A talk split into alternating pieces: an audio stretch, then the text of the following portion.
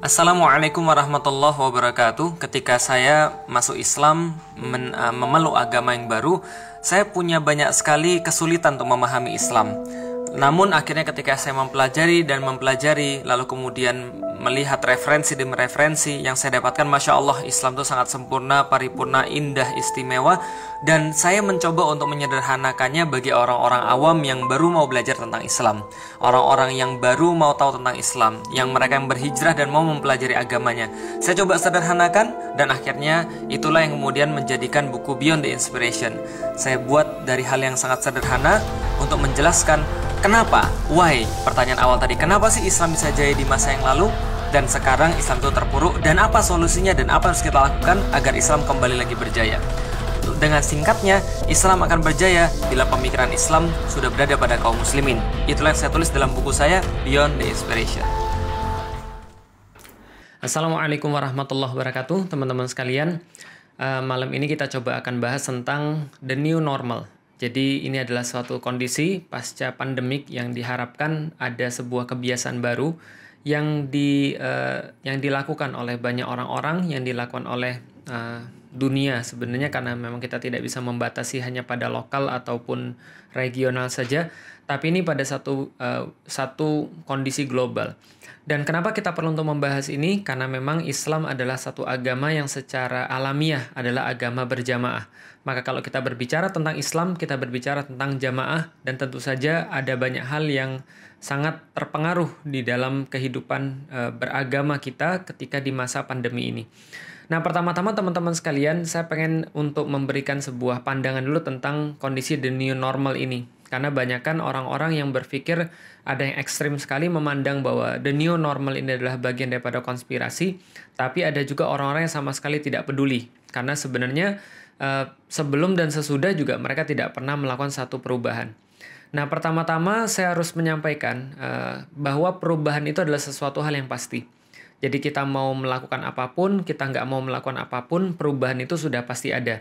Ada ataupun tidak ada COVID, kehidupan manusia sudah biasa berubah dan terus akan berubah. Kita pun juga sama. Kita kemarin berubah daripada pola-pola hidup di masa yang lalu, tapi memang COVID ini memaksa kita untuk berubah lebih cepat, berubah lebih drastis, berubah lebih lebih uh, lebih ini, lebih ekstrim. Kenapa bisa begitu? Karena memang kita di, uh, dipicu uh, oleh sesuatu hal yang memang tidak biasa atau sesuatu yang memang mungkin nggak datang setiap tahunnya. Tapi yang pengen kita sampaikan adalah bahwa perubahan itu adalah sesuatu yang pasti terjadi, teman-teman sekalian. Jadi kita tidak bisa memandang bahwa apakah the new normal ini adalah sebuah konspirasi ataukah sebuah keinginan pemerintah untuk menjauhkan umat muslim daripada Islam, kita juga tidak bisa mengklaim atau tidak bisa menuduh seperti itu. Karena sebenarnya kehidupan akan senantiasa berubah.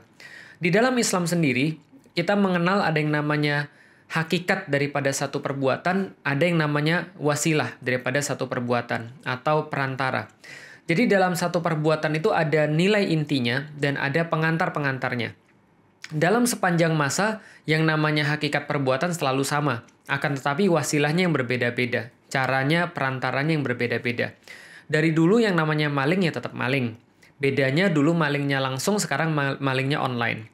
Dari dulu sampai sekarang yang namanya pelacuran ya tetap ada. Bedanya zaman dulu pelacurannya diam-diam di pinggiran kota, sekarang pelacurannya mungkin uh, punya satu kamuflase tersendiri. Apakah dia tempat entertainment, ataukah dia tempat karaoke, atau ataukah dia tempat klub malam, ataupun bahkan uh, sesuatu yang kita nggak duga sama sekali seperti tempat pijat misalnya, ataupun bisa apa pun juga. Kalau zaman dulu yang namanya perzinan terjadi secara langsung, sekarang bisa jadi terjadi secara online. Kalau zaman dulu modus itu terjadi secara Uh, kalau zaman saya modus itu lewat kelas meeting, modus itu terjadi ketika pinjem buku, modus itu terjadi ketika pinjem catatan. Sekarang modusnya terjadi lewat DM, terjadi lewat mention, terjadi lewat stalking, kepo dan segala macam. Tapi esensinya tetap sama. Karena itulah agama itu akan sangat relevan sampai dengan akhir zaman karena perilaku manusia adalah perilaku yang sama. Tidak ada nilai yang berbeda pada diri manusia, yang berbeda hanya bagaimana cara dia melakukan perbuatan tersebut, bagaimana cara dia melakukan nilai perbuatan tersebut. Tapi inti daripada perbuatannya tetap sama. korupsi tetap korupsi, maling tetap maling, orang curang tetap orang curang, orang dengki tetap orang dengki, dan yang berubah hanya wasilahnya saja. Maka akan ada banyak the new normal dalam kehidupan kita. Sebagaimana dulu-dulu sudah berlalu yang namanya the new normal. Contoh misalnya, kalau yang lahir di tahun 80-an, milenial-milenial awal, milenial-milenial tua, itu seperti saya, lahir tahun 80-an, 80-an awal, itu akan sangat merasakan perubahan dari dunia analog ke dunia digital. Karena mereka adalah milenial awal, maka mereka tetap tersuguhkan dengan hal-hal yang bersifat ya apa namanya bersifat analog seperti misalnya TV analog lalu kemudian ke mana-mana bawa jam tangan ke mana-mana bawa sapu tangan. Mereka kalau misalnya janjian lewat telepon umum itu pun cuma ada be di beberapa rumah. Mereka kalau misalnya mau menghubungi teman mereka mereka harus punya kartu telepon. Masih masih merasakan ngirim surat masih ngerasain ngirim ngirim telegram. Tahu bagaimana cara untuk punya buku catatan telepon. Mereka punya uh, apa namanya buku catatan yang bersifat uh, ya analog gitu kan ya. Buku catatan asli gitu kan ya. Mereka nyatet mereka bawa pensil mereka bawa penghapus dan seterusnya. Yang mungkin sekarang tidak disadari oleh banyak orang atau tidak pernah dirasakan oleh banyak orang saya misalnya ketika ketika nulis skripsi mungkin sudah pakai komputer, tapi saya juga masih merasakan ngetik pakai mesin tik ketika masih SMP dan SMA. Kita masih merasakan floppy disk B, kita masih merasakan floppy disk A, kita masih merasakan kemudian hal-hal kayak dis, uh, disket, lalu kemudian kayak uh, eh, CD room yang dibakar gitu kan ya. Jadi mau ke mana? Bakar CD. Di mana bakar CD-nya? Uh, di rentalan karena nggak banyak orang yang punya fasilitas itu. Kita masih merasa game-game yang jadul dan sekarang kita punya the new normal. The new normal bagi orang-orang kayak saya sebelum datang COVID adalah the new normalnya bagaimana cara mempelajari untuk smartphone. Bagaimana berkomunikasi dengan WhatsApp, bagaimana berkomunikasi dengan telepon genggam dan seterusnya. Bagaimana punya normal yang baru. Dulu ketika saya menulis buku, itu saya nulis buku sangat produktif. Dua pekan bisa jadi satu buku. Tapi sekarang nggak bisa. Saya harus ber, saya harus menyesuaikan diri dengan the new normal. Bagaimana cara nulis buku? Dulu saya baca koran setiap hari. Saya baca majalah setiap waktu. Kalau saya mau cari referensi, saya cari ke perpustakaan. Tapi dalam kondisi yang sekarang, walaupun belum datang COVID, saya harus melakukan the new normal, mengadaptasi diri. Termasuk di dalam dakwah. Dakwah akan terus berkembang dan dakwah hakikatnya tetap sama, mengajak orang untuk ke jalan Islam, mengajak orang untuk ke jalan kebaikan. Sampai yaumil kiamat, dakwah akan tetap jalan. Tidak akan pernah dakwah akan merasa kosong daripada kehidupan. Kenapa? Karena perintah Allah tidak akan mungkin bisa dibatalkan oleh waktu dan tempat ataupun apa pun juga. Maka dakwah tetap akan jalan. Bedanya adalah dalam setiap masanya dakwah akan menemukan the new normalnya. Akan menemukan adaptasi yang barunya. Contoh misalnya, Uh, sangat sederhana misalnya. Contoh yang sangat kecil sekali. 2007 saya mulai berdakwah di sosial media. Sebelumnya tahun 2002 sampai dengan 2006 saya nggak mengenal sosial media. Saya nggak pernah main Facebook saya nggak ngerti Twitter apalagi karena waktu itu masih 2007 2007 kita sudah mulai main Facebook dan ketika main Facebook, lalu kemudian kita ada di dunia itu, kita mulai melihat, oh ternyata dakwah tuh sekarang normalnya seperti ini. Oh ternyata yang kita dakwah ini sekarang normalnya kayak gini. Mereka tetap sama-sama manusia, mereka tetap punya karakteristik-karakteristik yang manusiawi, cuman ada perbedaan-perbedaan tertentu yang diakibatkan oleh the new normal. Karena kita tidak bisa untuk menafikan ada perubahan-perubahan yang terjadi yang itu membuat perubahan-perubahan dalam cara dakwah, bukan dakwahnya. Dakwahnya tetap, dalilnya tetap, cuma caranya berubah, cuma wasilahnya berubah. Itu the new normal pada zaman dulu. Tahun 2012 dunia berganti dari Facebook ke Twitter. Maka ada normal yang baru. Bagaimana normal yang baru?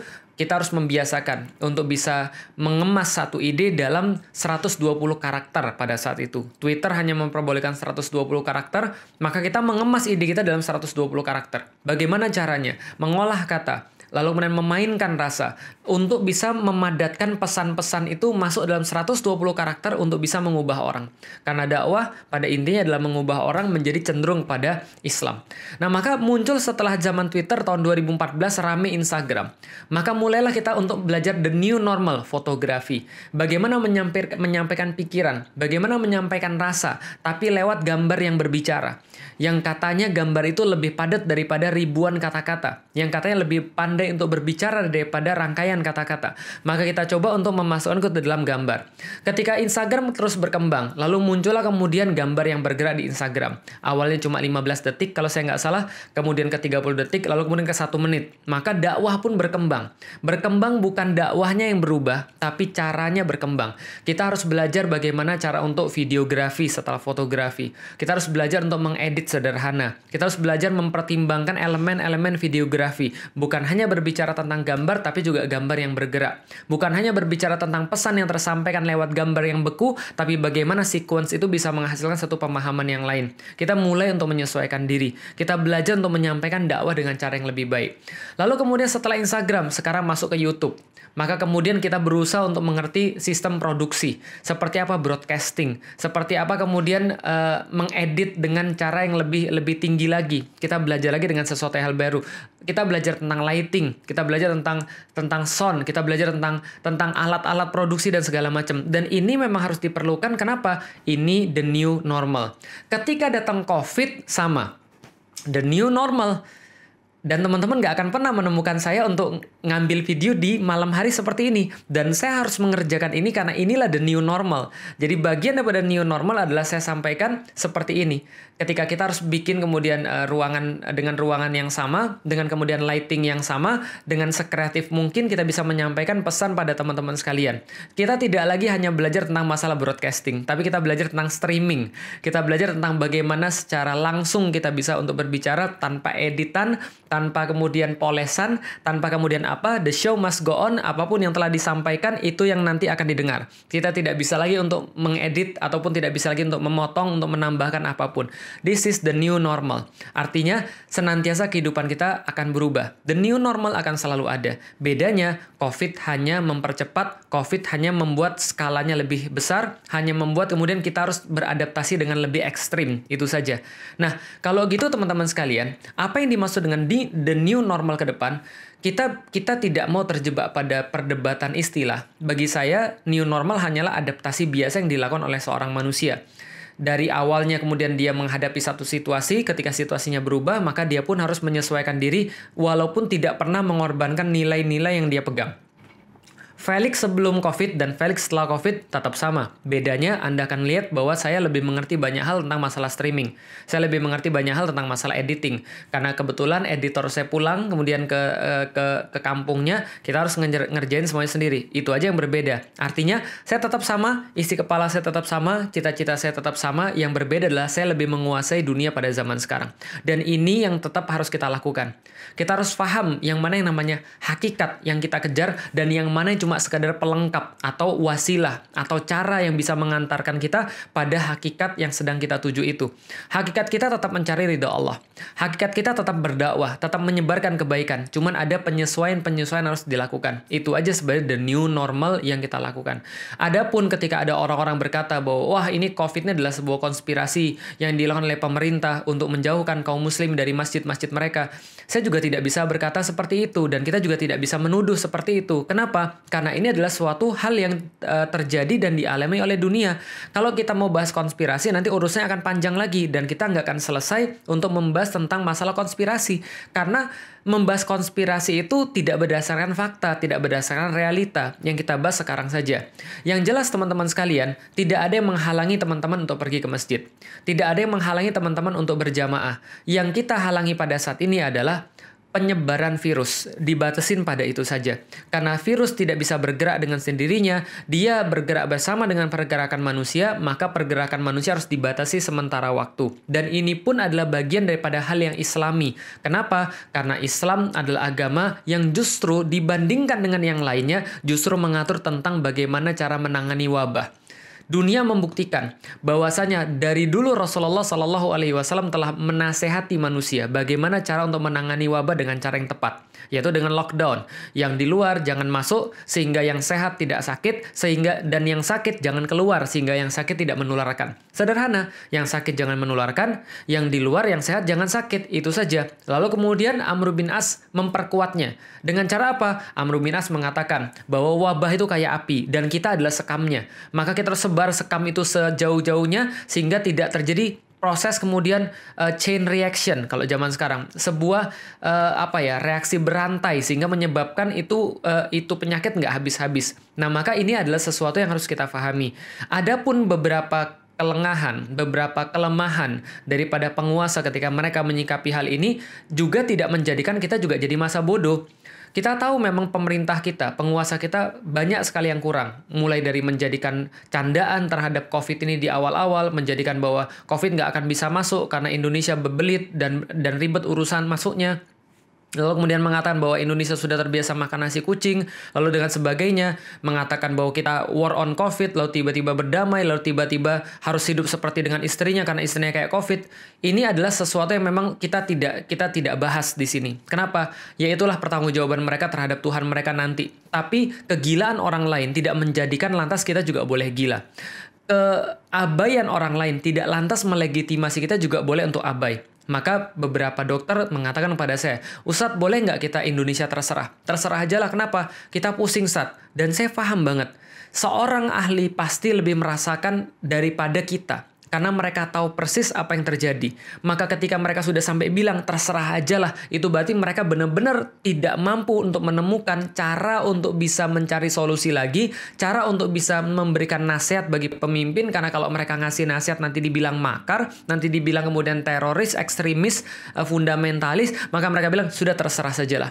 Kalau kita udah kayak download suatu satu materi ya, download dari 75% tiba-tiba mati lampu, tiba-tiba mendadak semua orang melanggar, nggak ada gunanya. Lalu kemudian boleh nggak kita Indonesia terserah? Saya bilang, saya kesel, iya. Saya saya merasa sangat sangat uh, sangat stres, iya. Tapi kita nggak bisa nggak peduli. Seorang muslim nggak bisa untuk nggak peduli. Kenapa? Karena tujuan dia menjadi seorang muslim adalah ketika dia menyadari bahwa Allah adalah Tuhan dia, maka dia akan senantiasa bisa untuk menyayangi manusia. Dia akan tetap peduli walaupun yang berwenang tidak peduli. Nah, maka kita tidak akan bahas semua itu. The new normal adalah sesuatu yang tetap kita akan lakukan. Sesuatu yang terus-menerus kita lakukan. Karena sebelum COVID, kita sudah melakukan the new normal terus-menerus, dan setelah COVID, kita akan melakukan the new normal. Nggak ada COVID pun, the new normal tetap tetap akan terus berjalan. Artinya, kita harus memahami bahwa manusia senantiasa pasti akan berubah. Karena dunia juga senantiasa pasti akan berubah. Yang tidak berubah adalah nilai-nilai perbuatan. Yang tidak berubah adalah nilai-nilai kebenaran yang telah diturunkan oleh Allah Subhanahu wa taala kepada manusia. Itu akan long lasting, itu akan selama-lamanya, itu akan abadi sampai dengan dunia ini berakhir dan kita semua dikembalikan kepada Allah Subhanahu wa taala. Allah tidak akan pernah salah. Al-Qur'an tidak akan pernah nggak up to date. Al-Qur'an tetap akan up to date sampai dengan akhir zaman. Rasulullah Shallallahu alaihi wasallam nggak pernah nggak akan relate, pasti tetap akan relate sampai kapan pun. Pertanyaannya kemudian adalah apa yang sudah kita lakukan apa yang sudah kita siapkan, apa yang kita perbuat untuk bisa mengantarkan nilai-nilai yang Allah berikan kepada hambanya di dalam Al-Quran, di dalam perkataan Rasulullah, dalam perbuatan Rasulullah, bahkan diamnya Rasulullah. Apa yang sudah kita lakukan untuk bisa mentransfer itu semua dengan cara normal yang baru untuk kepada umat. Ini yang menjadi uh, ini yang menjadi pertanyaan kita bersama-sama. Maka the new normal bagi saya adalah mempelajari skill-skill yang baru mempelajari kemudian cara-cara yang baru. Bagaimana tidak bertatapan dengan Anda semua, tapi bisa untuk tetap menyampaikan, tetap untuk bisa get the point across kepada teman-teman sekalian yang ada di rumah. Bagaimana ngedit dengan cara yang lebih cepat. Bagaimana menghadirkan upload dengan cara yang lebih cepat. Itulah normal yang baru yang saya lakukan. Itulah normal baru yang saya lakukan bersama istri saya. Bagaimana nanti kita di luar? Di luar normal yang baru yang kita lakukan mungkin akan pakai masker. Mungkin akan senantiasa menjaga imunitas tubuh. Mungkin mencuci tangan. Mungkin akan lebih memperhatikan kesehatan. Mungkin akan lebih mengurangi uh, mengurangi aktivitas-aktivitas yang bersifat aktivitas-aktivitas offline. Tapi kita tidak akan pernah mengurangi hakikat, kita tidak akan pernah mengurangi perjuangan, kita tidak akan pernah mengurangi aktivitas-aktivitas kita menjadi seorang muslim. Kalau gitu balik lagi, kalau memang new normal itu adalah sebuah adaptasi, maka siapa yang menentukan bahwa kita akan masuk new normal atau tidak? Dalam Islam, sederhana banget, ada tiga wilayah. Wilayah pertama, wilayah baik dan buruk itu hanya Allah yang bisa menentukan. Baik dan buruk hanya Allah yang boleh menentukan. Membunuh orang itu baik atau buruk hanya Allah yang boleh menentukan. Hormat pada orang tua caranya gimana yang baik itu Allah yang menentukan. Bagaimana perilaku-perilaku buruk terhadap orang tua itu Allah yang menentukan. Bagaimana cara untuk mendapatkan harta yang baik, mengembangkan harta yang baik, menginfakkan harta yang baik, itu Allah yang menentukan. Maka Allah kata di dalam Al-Quran, Kutiba alaikumul kital wa huwa kurhulakum wa asang takrahu syai'aw wa huwa khairul lakum wa asang tuhibbu syai'aw wa huwa syarrul lakum wallahu ya'lamu wa antum la ta'lamun. Di dalam Al-Qur'an Allah jelas-jelas mengatakan, kalian disuruh oleh Allah untuk pergi berperang. Sementara itu kalian kira buruk bagi kalian. Tapi kalian harus ingat kata Allah, apa pun yang kalian benci bisa jadi itu adalah sesuatu yang baik bagi kalian. Tapi sesuatu yang kalian kira baik, kalian cintai bisa jadi itu buruk bagi kalian. Allah yang Maha tahu tentang baik dan buruk sedangkan Anda tidak tahu ayat ini jangan cuma dibaca dan jangan cuma dipakai ketika putus pacaran. Sudahlah pacarannya maksiat, pas putus kemudian pakai dalil. Dalilnya salah lagi pas pakainya. Apa yang dia katakan? Gak apa-apa, Allah tahu yang terbaik. Walaupun dia putus daripada aku, aku kira ini sesuatu yang buruk, tapi sebab itu baik bagi aku. Tapi kalau aku mencintai sesuatu, itu aku kira baik, tapi itu buruk bagi aku. Enggak, ini bukan dalil untuk orang yang maksiat. Ini dalil untuk meyakini bahwa baik dan buruk itu adalah hanya Allah yang berhak menentukan. Yang kedua, tentang permasalahan benar dan salah. Permasalahan sains, permasalahan sesuatu yang bersifat ilmiah, maka ini diserahkan pada ahlinya. Maka satu ahli bisa untuk mengungguli banyak sekali pendapat manusia. Ini adalah ahlinya sangat berkuasa. Maka dalam urusan benar dan salah, Allah menyerahkan kepada manusia. Rasulullah Shallallahu Alaihi Wasallam suatu hari pernah menyaksikan seorang petani sedang menyerbukkan tanamannya. Kemudian Rasul tanyakan, kenapa engkau melakukan itu? Udah biarin aja. Maka orang tadi menjawab, ini kalau tidak diserbukkan maka dia tidak akan pernah bisa berbuah. Maka Rasul katakan, antum a'lamu bi umurid dunia duniakum. Maka Anda pastinya lebih tahu terhadap dunia kalian. Maka dalam dunia-dunia bersifat sains, dunia-dunia yang bersifat penelitian dan segala macamnya yang bersifat ilmu pasti, maka serahkan pada ahlinya. Jangan buka Al-Quran. Karena Al-Quran nyuruh kita untuk tanya pada ahlinya. Kita mau bangun rumah lima tingkat di tanah seperti ini, lalu kemudian dengan metode dengan dengan kemudian uh, spesifikasi seperti ini. Jangan buka Al-Quran. Tanya sama teknik sipil. Kita mau kemudian untuk uh, ada suatu waktu kemudian ada orang bilang, Ustadz bagaimana caranya apa surat yang harus saya baca supaya jerawat saya nggak banyak? Saya bilang, pergi ke.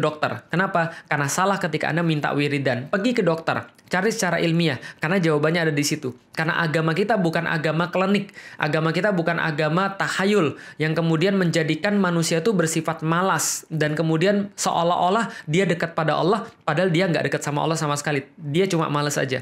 Kalau anda mau dapat ujian yang baik, belajar mengenai zikir ini Anda harus lakukan tidak ujian ataupun Anda ujian. Mengenai hormat orang tua, Anda harus lakukan ujian atau tidak ujian. Doa juga sama. Tapi Anda harus membuat hukum sebab akibatnya. Dalam urusan yang yang kedua, benar atau salah, serahkan pada ahlinya. Andai kan ada satu ahli berpendapat, maka ada orang-orang lain menentang dia, maka kita untuk kita harus untuk membela, kita harus untuk ikut pada orang yang punya keahlian di situ. Begitulah syariat mengarahkan kita. Yang ketiga, dalam perkara-perkara yang bersifat umum, perkara-perkara indah dan jelek, perkara-perkara yang bersifat selera, perkara-perkara bersifat subjektif, maka semua orang boleh menentukan. Kita kalau misalnya di jalan berhenti itu warnanya apa? Merah, boleh bersepakatlah warna merah. Tidak diatur oleh syariat nggak apa-apa. Tidak ditentukan ahli juga nggak apa-apa. Kalau Anda sudah bersepakat warna merah artinya berhenti, berarti Anda boleh berhenti. Kalau misalnya Anda bersepakat warna merah artinya ngebut, juga nggak ada masalah. Karena itu kesepakatan biasa. Kesepakatan boleh terjadi dalam perkara-perkara yang tidak ada urusan dengan eh, dengan dengan keahlian dan tidak ada urusan dengan apa yang sudah ditentukan oleh Allah Subhanahu wa taala.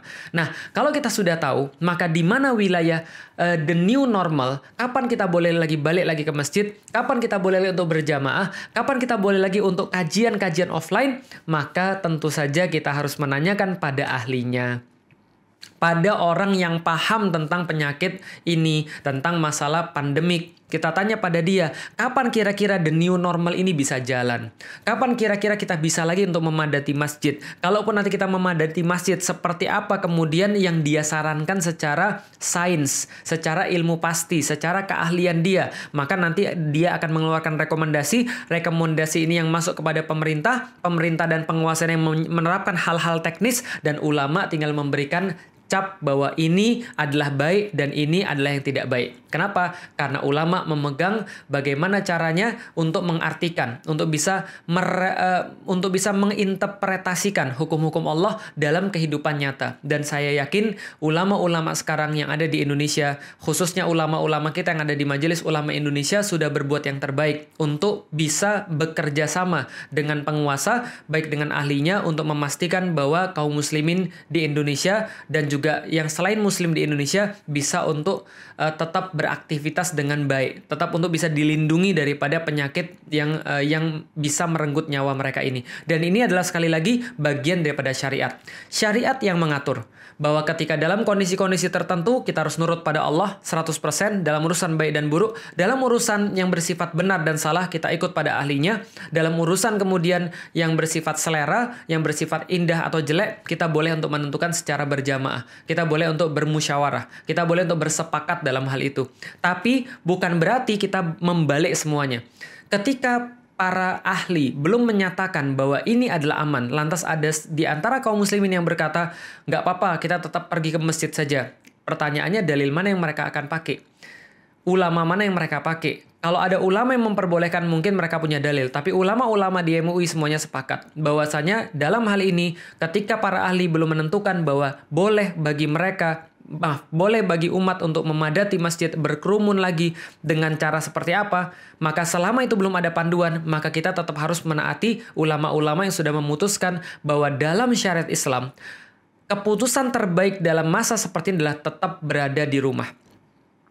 Tapi Ustadz ini mall sudah rame, tapi Ustadz ini pasar sudah rame, sudah saya sampaikan tidak melegitimasi Anda untuk bisa berbuat buruk ketika ada orang lain yang berbuat buruk. Ketika ada orang yang berbuat jahat, ya jangan turutin, jangan ikutin. Tapi kalau misalnya kita, kita tetap harus taat pada Allah Subhanahu wa taala dengan cara menaati apa pun yang sudah diputuskan berupa hukum fikih oleh para ulama-ulama kita. Kecuali tempat-tempat itu bukan tempat yang terdampak seperti misalnya Jakarta, yang sudah jelas sekali daerah merah yaitu adalah daerah yang terjadi masih uh, penularan satu sama lain di dalamnya. Jadi itu teman-teman sekalian bisa kita sampaikan singkat cerita teman-teman sekalian, kita benar-benar berharap kita bukan orang kita bukan orang yang yang senang di rumah. Kita bukan orang yang yang tidak merindukan masjid.